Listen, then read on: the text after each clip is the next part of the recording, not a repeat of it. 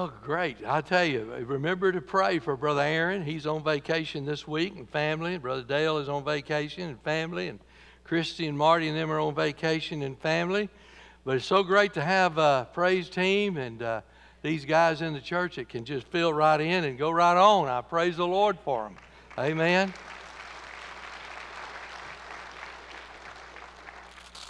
Uh, this is probably going to be the most watched live stream uh, that there ever was. Uh, because I've got a lot of my preacher friends that say, I see you're preaching through Hebrews, but you're going to miss chapter 7. I said, Nope, I'm not going to miss chapter 7. We're going to deal with it, all right? so turn, if you would, to Hebrews chapter 7. We, uh, we dealt with verse 1 last week, and we'll pick up there and, and continue on. Uh, I think of important thing. I know probably no one in this crowd was motivated this morning to get up and say, You remember, preacher's going to preach on Melchizedek. Let's get there early. Let's get us a good seat. Get there early. Amen. Uh, eh, eh, but nobody, I don't think anybody with all the pressures of life and all of the financial problems, personal problems, marital problems, practical needs, and all that, that somebody wants to learn something from an obscure figure named Melchizedek. But believe it or not, it has a very important part of how we really look at Jesus Christ. Because you see, the problem was the Jews could not accept how good Melchizedek really was. He's a type of Christ. They couldn't accept how good he was. Now, let me just tell you if you can't accept how good Melchizedek is, you ain't got a chance of accepting how good Jesus is. Because he's far better than Melchizedek. so look at uh, uh, Hebrews chapter 7, verse 1.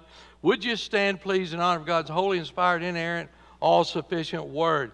The Bible said, For this Melchizedek, king of Salem, priest of the Most High God, who met Abram returning from the slaughter of the kings and blessed him, to whom also Abraham gave a tenth part of all, first being by interpretation king of righteousness and after that also king of Salem, which is king of peace, without father, without mother, without descent, having neither beginning of days nor end of life, but made like unto the Son of God, abideth a priest continually.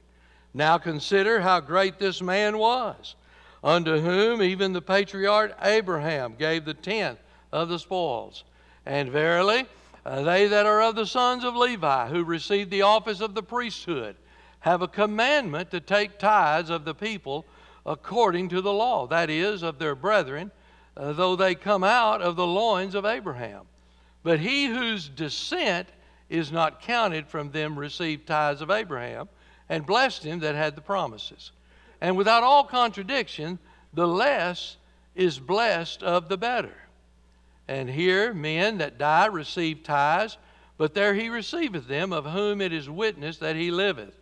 And as I may say so, so say, Levi also, who receiveth tithes, paid tithes in Abraham, for he was yet in the loins of his father when Melchizedek met him. Father, thank you this morning. Thank you how we've been left, lifted up to the very gates of heaven. Thank you for the thoughts and the considerations of your holiness. We continue on with those same thoughts. Lord, you are holy. You're, you're righteous. You're the God of peace. Lord, you're the God of healing. You're the God who saves us. And we praise you and thank you. Ask you, Lord Jesus, to make this text simple and clear, that people can understand it, and that, Lord, uh, we would be moved to make uh, decisions at the end of this service, God, that would honor and glorify you. Speak to our hearts, Lord Jesus, we pray. Amen. Thank you. You may be seated. To understand this, we need to put this in context a little bit. The uh, Jewish Christians to whom this letter was written, and actually, I think Hebrews is really a, a, a sermon all the way through it. But to put this in context, these Jewish Christians were considering leaving Christianity and going back to Judaism. Uh, they'd had enough uh, that you know they were being persecuted now, and I just add to this, the Bible says that if we're going to live in Christ Jesus, we will be persecuted. We'll face things. I'm not talking about being a smart aleck. I'm talking about if you're just going to live holy and righteous, you're going to try to do the right things, you're going to put Jesus in his exalted place. There are people that are not going to like you. There are people that it's not because of you, it's because of Jesus. They don't like righteousness. And so uh, we, we come here to, to this uh, thinking here, and these Jews are saying, hey, you know what? We didn't have it as bad as we thought we did. I mean, back when we were in Judaism, we had rituals and we had all the, the, the uh, uh, things we had to go through, uh, you know, but, but it wasn't bad. People wasn't persecuting us. It wasn't bad as it was now. And the writer of Hebrews is trying to, uh, to get them to understand, and incidentally, rituals and all are kind of fulfilling every once in a while you know, it, it kind of makes you stand back with your chest back up when you go through rituals and all of this stuff for the Lord. And so the writer of Hebrews is trying to get them to understand if you leave Jesus and you go back to Judaism, you're trading down. You're not improving. You're not going better. You're going down. You, you're going down. In fact, you're leaving the best for the worst. So he's trying to convince people uh, that uh, the sacrifices and the rituals and the rules that had been in place for 1400 years were inferior to what the new covenant was in Jesus Christ. Uh, we appreciate the need for a high priest to the degree that we realize how unapproachable God is. Some of us have been too far too familiar with God He's not your best friend. He's not your bud. He's King of kings and Lord of lords. He's to be reverenced. He's to be exalted. He's to be lifted up. And, and, and, and when we understand that there is no way, listen to me, no way that you are going to approach a holy God except through a high priest then you begin to understand how important a high priest is. Because you can't get to God no other way. Now, Melchizedek was a type of high priest that pointed people to Jesus. But he offered sacrifices. He had to do just like the Old Testament was. The Old Testament law never could save anybody, never was intended to save anybody. It was to point people toward the new covenant. And when he comes out there, and he's got his, uh, his bread and his, and his wine there. That's another pointer to the new covenant that Jesus Christ on the cross died for our sins. And he gave his blood and shed his body so that we could have everlasting life. And uh, let me tell you, we don't need any other sacrifices. We don't need to sacrifice animals. We don't need any other rituals. We don't need any of that we can come boldly before the throne of God because of our high priest, Jesus Christ. Israel in the wilderness had seen Moses go up on the mountain into the cloud, lightning and thunder and loud trumpet sound, and they were terrified. And God told them in Exodus 19, He said, You break forth upon them, I, you come up a little closer, and I'll put a deadly plague on you. The Jews knew that you didn't just lackadaisically walk into the temple. You didn't just go into the Holy of Holies. You, that was forbidden from you. That's the old covenant. That's the Old Testament. When Isaiah saw the Lord, he's even if we've already sang this morning, he said, Woe is me. It, woe is me. He goes up and he realizes that there is no way in the world that he can get through a holy God he said, Woe is me. I'm a man of unclean lips. And so he's making the point that Jesus is our high priest. That's what Melchizedek was here for, to make the point Jesus is our high priest. So you need to know about Melchizedek because he's a type of the Lord Jesus Christ. And if you don't understand him, you're not going to understand Jesus Christ. so you remember the author of Hebrews in, in Hebrews 5:10 was saying, I really wanted to preach to you about Melchizedek. I wanted to share some things with you about Melchizedek. But you know why I couldn't? Because y'all been goofing around and y'all been been loafing around and you're not serious in the word anymore and you can't take it. It's too deep. When you're talking about Melchizedek, you pastors out there who are listening, we're talking about deep sermons. That's why you don't want to get into them. It's deep. So here's the deal. If you leave here today and you're saying, well, I don't understand any more about Melchizedek, you're going to show your ignorance. You need to be leaving here and saying, that's the best sermon I ever heard in my life. huh? because when you're studying Melchizedek, you're studying the deeper things of the Word of God. Now, he comes out, and uh, the, the first thing the author shows that Melchizedek is greater than Abraham, the father of the Jews and all the believers. And Abraham paid tithes to Melchizedek, and he blessed Abraham. He shows that he was greater than the Levitical priest. So the Levitical priest, uh, he's better than them. He shows he's better than Abraham. And they're thinking to themselves, You're telling me that Jesus is greater than all the priests. Now, I imagine in their mind they were thinking, Yeah, old Caiaphas, yeah, there's no doubt he's better than him.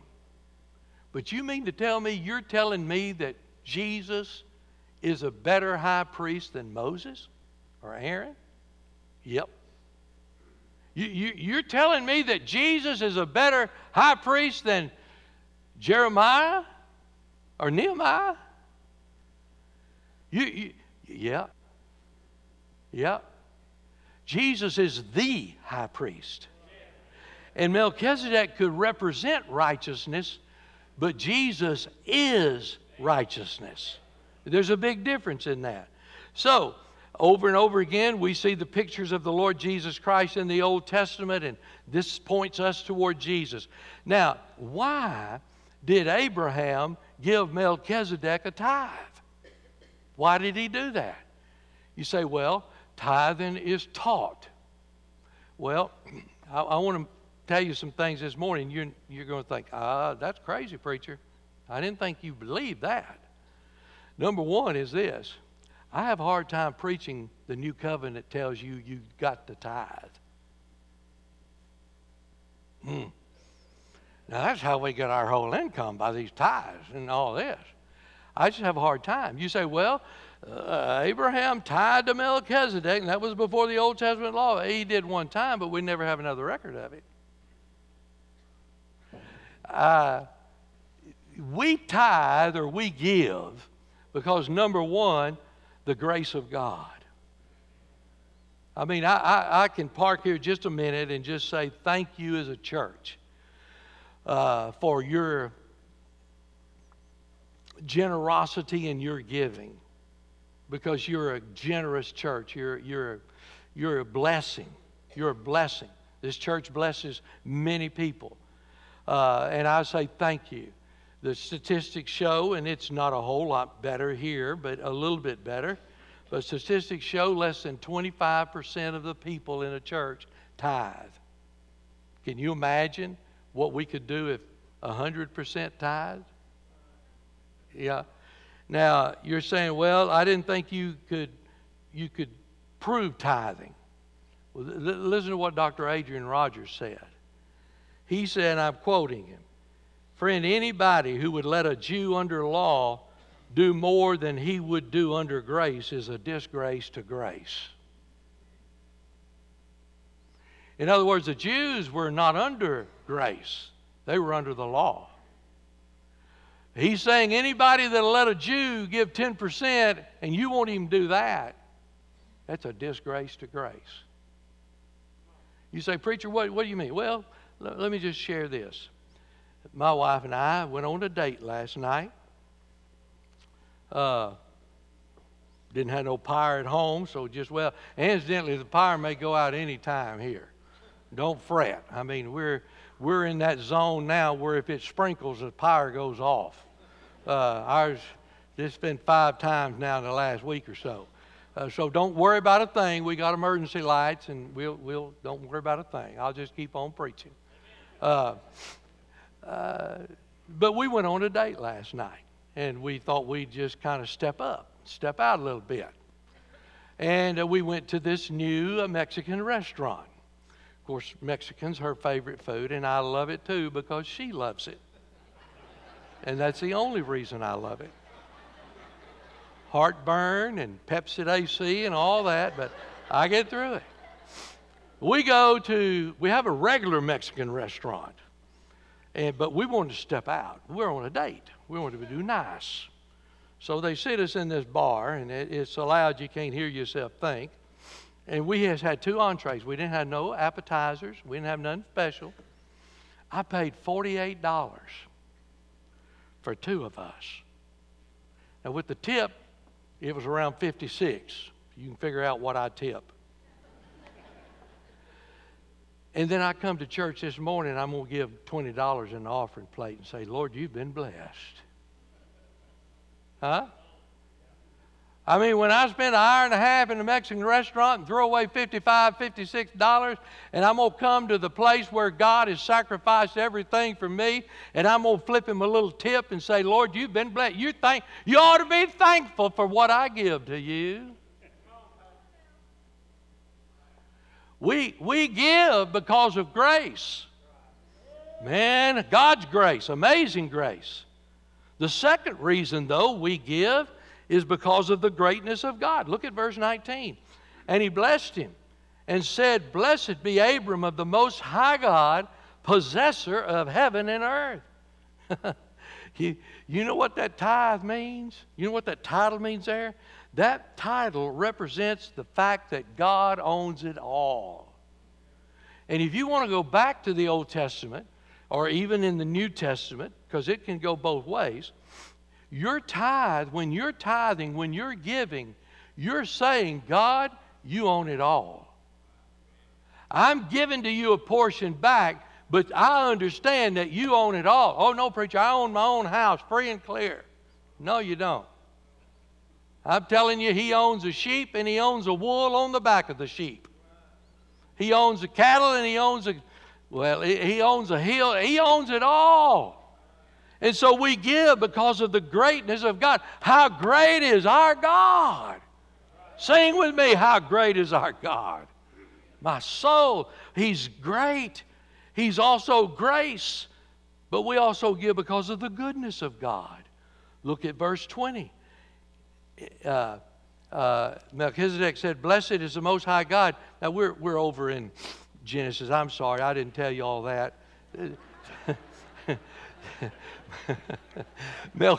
Melchizedek is in three spots. He's in uh, Genesis 14, he's in uh, Psalm 76, and he's here in Hebrews chapter 7. And so, verse 19 says that uh, we give because of the goodness of God. Blessed be the Most High God, which hath delivered thine enemies into thy hand. And he, Abram, gave him tithes of all. Hadn't God been good to us? I mean, hadn't He really been good to us? He's given us victory day by day. Is it any big thing to give God 10 cents out of every dollar when somebody has died for us to give us eternal life? Then we give not only because of the grace of God, not only because of the greatness of God, not only because of the goodness of God, we give because of the glory of God. The king of Sodom said unto Abram, Give me the persons and take the goods to thyself. The king of Sodom, he's already been defeated. He's coming up trying to barter with Abraham. And Abraham says, Oh, no, no, no, no. I done made up my mind. I'm not giving you a thing, and I'm not taking a thing from you. Period.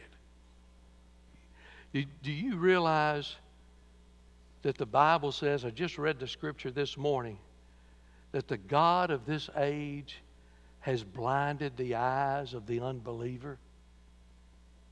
You want to know why folk having a hard time being saved? Because the God of this age, listen to me, you're going to face two kings, just like Abraham faced two kings. Abraham faced the king of Melchizedek. He's righteous and he's peace. And incidentally, those things come in an order. You can't have peace without having righteousness. He had righteousness and then he had peace. And then he faces another king, the king of Sodom, who represents the devil in this world. And I'm telling you, when you leave here, before you get out of the parking lot, you'll be dealing with two kings. You'll be dealing with whether you're going to go with the king of Salem, the king of righteousness and peace, or whether you're going to go with the king of Sodom, of this world. And it doesn't stop, it continues on. And Abraham said to the king of Sodom, I have lifted up mine hand unto the Lord, the Most High God, the possessor of heaven and earth. I've made a covenant. God, you're the Most High God. You're the possessor of heaven. And he said, I will not take from a thread even to a shoe latchet, and I will not take anything that is thine, lest thou shouldest say, I've made Abram rich. Wow. Melchizedek, quickly, is a type of Christ in the worth of his person.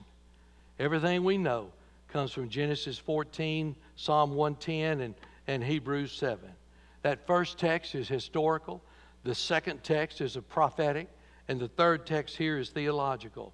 And he's the king of Salem, righteousness, the most high God there. And out of that account, the author of Hebrews is drawing some amazing parallels here. The first thing, and I would have thought would have been big on his mind, but yet he doesn't even mention it. He comes out, Melchizedek does, with wine and bread. I mean, immediately, I don't know what you think, but immediately I think about Jesus dying on the cross. His blood and his body was broken for our sin. He doesn't even mention that. He doesn't even bring that up. He, he, he makes the point that Melchizedek was, first of all, by the translation, king of righteousness, and then the king of peace. But Jesus is called the righteous. He's not the king of right, he is the righteous. He'll wage war against the wicked in Revelation 19, as the Bible states, with righteousness he'll judge the poor. He'll strike the earth with the rod of his mouth and with the breath of his lips. He'll slay the wicked, and righteousness will be the belt about his loins, and faithfulness the belt about his waist.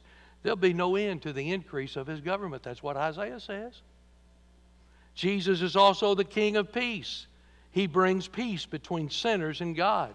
And there is no such thing as living as a Savior without living as Lord. He is Lord and Savior, Jesus Christ. He said in Romans 5, therefore, having been justified, that's declared righteous. God is declared as righteous. By faith, we have peace with God through our Lord Jesus Christ. Listen to me. God did not lay aside his righteousness to have peace with you or me. Jesus paid the cost, he paid the price for it. He didn't lay it aside. Then Melchizedek is a type of Christ in the duration of his priesthood. The author of Hebrews is building an argument here about the silence of Genesis, genealogies. He says, without father, without mother. My grandfather fought in the Civil War. You say, oh, no, you mean your great grandfather? No, my grandfather fought in the Civil War. He was born in 1838. He fought out of Nacogdoches. And he died in the 20s. And I know where he's buried. He's buried up at Appleby at Bethel Cemetery out of Nacogdoches. I have scoured this world for 45 years trying to find out when or where he was born or when or where he died. I have never found anything. I think that's him in the dirt there. That's what they say. The tombstone says that. But that there's no see, he's not saying that Melchizedek has no father and has no mother. He's saying they have no record of a father or mother. It's a whole different ball game. Melchizedek was immortal. He was a type of Christ that pointed us to Jesus Christ. Now, Jesus' human lineage is given in Scripture. And, and if you want to make him the pre incarnate Christ, and you want to do that because of this genealogy, lack of genealogy there, there's one other big problem you got to go through. And that is that Jesus had a monthly, uh, uh, earthly mother. Hmm. If you go through and say, oh, no, he had no father, he had no mother, he's superhuman. Some people say he was Seth, some people say he was an angel, he's superhuman, then he can't be like Christ because Christ had an earthly mother. Mm. So he's a type of Christ, is what I believe, and he's pointing us to the real Christ, to Jesus Christ. Uh, the last thing here, and we'll close it, is he's a type of Christ in his priesthood. He was God's, Abraham was God's chosen man, and God's promise to bless the nations through him. Melchizedek blessed the one who had the promises. But without any dispute, the lesser is blessed by the greater. Hmm. So Melchizedek is only a type of the one who's greater still. The Lord Jesus Christ is the one who is greater still. Let me just ask you this. If Melchizedek could bless you and bless Adam, uh, Abraham, how much more could Jesus bless you?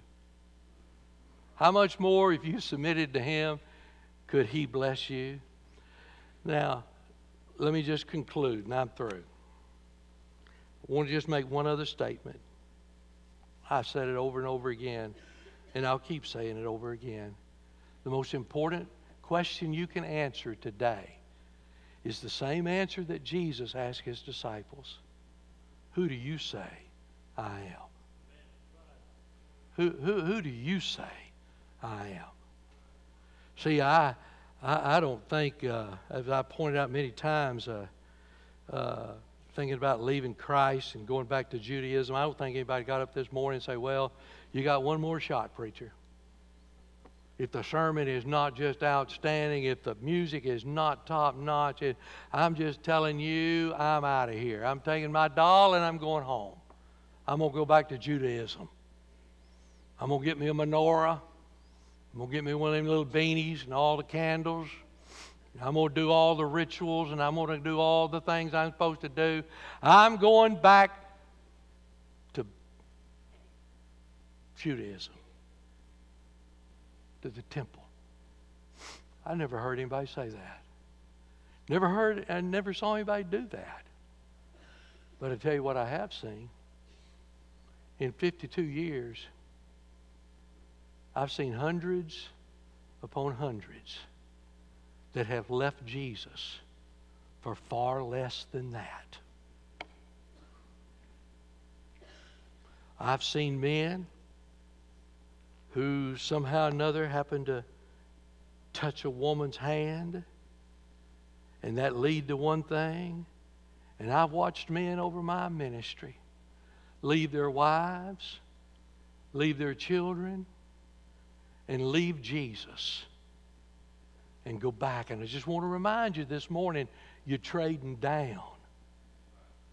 You're not coming up, you're trading down. I've seen hundreds of people in my ministry, hundreds upon hundreds, that thought business. They got started and they, they got a love for money. They wanted to get ahead. And I've watched as they left Jesus and went for business. You didn't trade up, folk, you traded down. I've seen it happen with hobbies. I've seen it happen with sports. Anything you trade for Jesus, you're going down. You're trading down. It'd be like this you, you, you, you're the superintendent of the schools but you've had a desire to be the principal of the high school. So you fight all year long to try to get that principal's position. You get it. Next year, you think, you know what, I'd really want to be as a coach. I don't want to be a principal, I want to be a coach. So you fight all year long to be a coach. Somebody ought to get you by the hand and say, son, you go in the wrong direction. You, you were at the top and you're going down to the bottom the direction you need to be going is start where you are and let's go to the top. You're going in the wrong direction. And anything you put between you and Jesus, I'm telling you, you're trading down. You're sacrificing the best for actually what's going to end up being the worst, the least. So, what do we do? well, I believe this would be a good Sunday. We don't have no sand in here. We got carpet, and it's got some rips in it. So, if you need to rip one, go ahead. Somebody needs to draw some lines and say, I'm not getting over this. I'm telling you right now, I'm coming back to Jesus. I've decided I'm going to follow Jesus, no turning back. I don't know what's going to happen tomorrow. I don't know what's going to happen next week. I have no idea. Becky and I were talking yesterday. I said, well, we better not say that. But I just want to tell you don't quit praying for your grandchildren and your children. Boy, what this generation does in moderation, the next one's going to come out and do it in excess. We are in a world and we're in a society today that we're watching things happen. We're watching girls wear stuff and boys wear stuff and rings and tattoos and all of this stuff that your mama and daddy and my mama and daddy and my grandparents would have turned over in their grave. You know why? Because we got more involved in the world than we did with Jesus. I'm asking you this morning. I don't know what you're facing, I don't know what you're up against. But I just tell you this according to the author of Hebrews, anything less than Jesus, you're trading down. So I'd encourage you, maybe you need to be saved today. You, you can't have peace without being saved. Maybe you need to come to Jesus today. Say, I'm a sinner. I can't save myself. It's only through the blood of Jesus that I can be saved. There's no other way. You can't work it. You can't give it. You can't earn it. It it's only through Jesus. It's His grace. Maybe today you need a church home. Man, I, we, need, we need people. We need people who love Jesus. People who are saved by the blood and love Jesus and want to. You know, I had an old preacher tell me at uh, New Orleans, we were talking about this, and he's much older than I am, probably 30 years older than me, at least. Uh, yeah. Uh, he said, You want to know what I tell my people? He's still preaching at 93. Uh, he said, I tell my people, You want to prove you love Jesus? Come by the church office and let me get your checkbook out and see what's in it because that'll reveal what you really love. Hmm? I think I probably said enough. Father, in the name of Jesus, would you fall fresh on this service? God, you're great. God, you're good. Lord, your grace abounds. And you're the possessor of everything, of our lives, of all the physical things we have. Lord, help us today to draw that line and say, I, I've decided I'm going to follow Jesus. I'm not going to turn back. Not turning back. Would you just let your will be done in every life here in Jesus' name? Amen.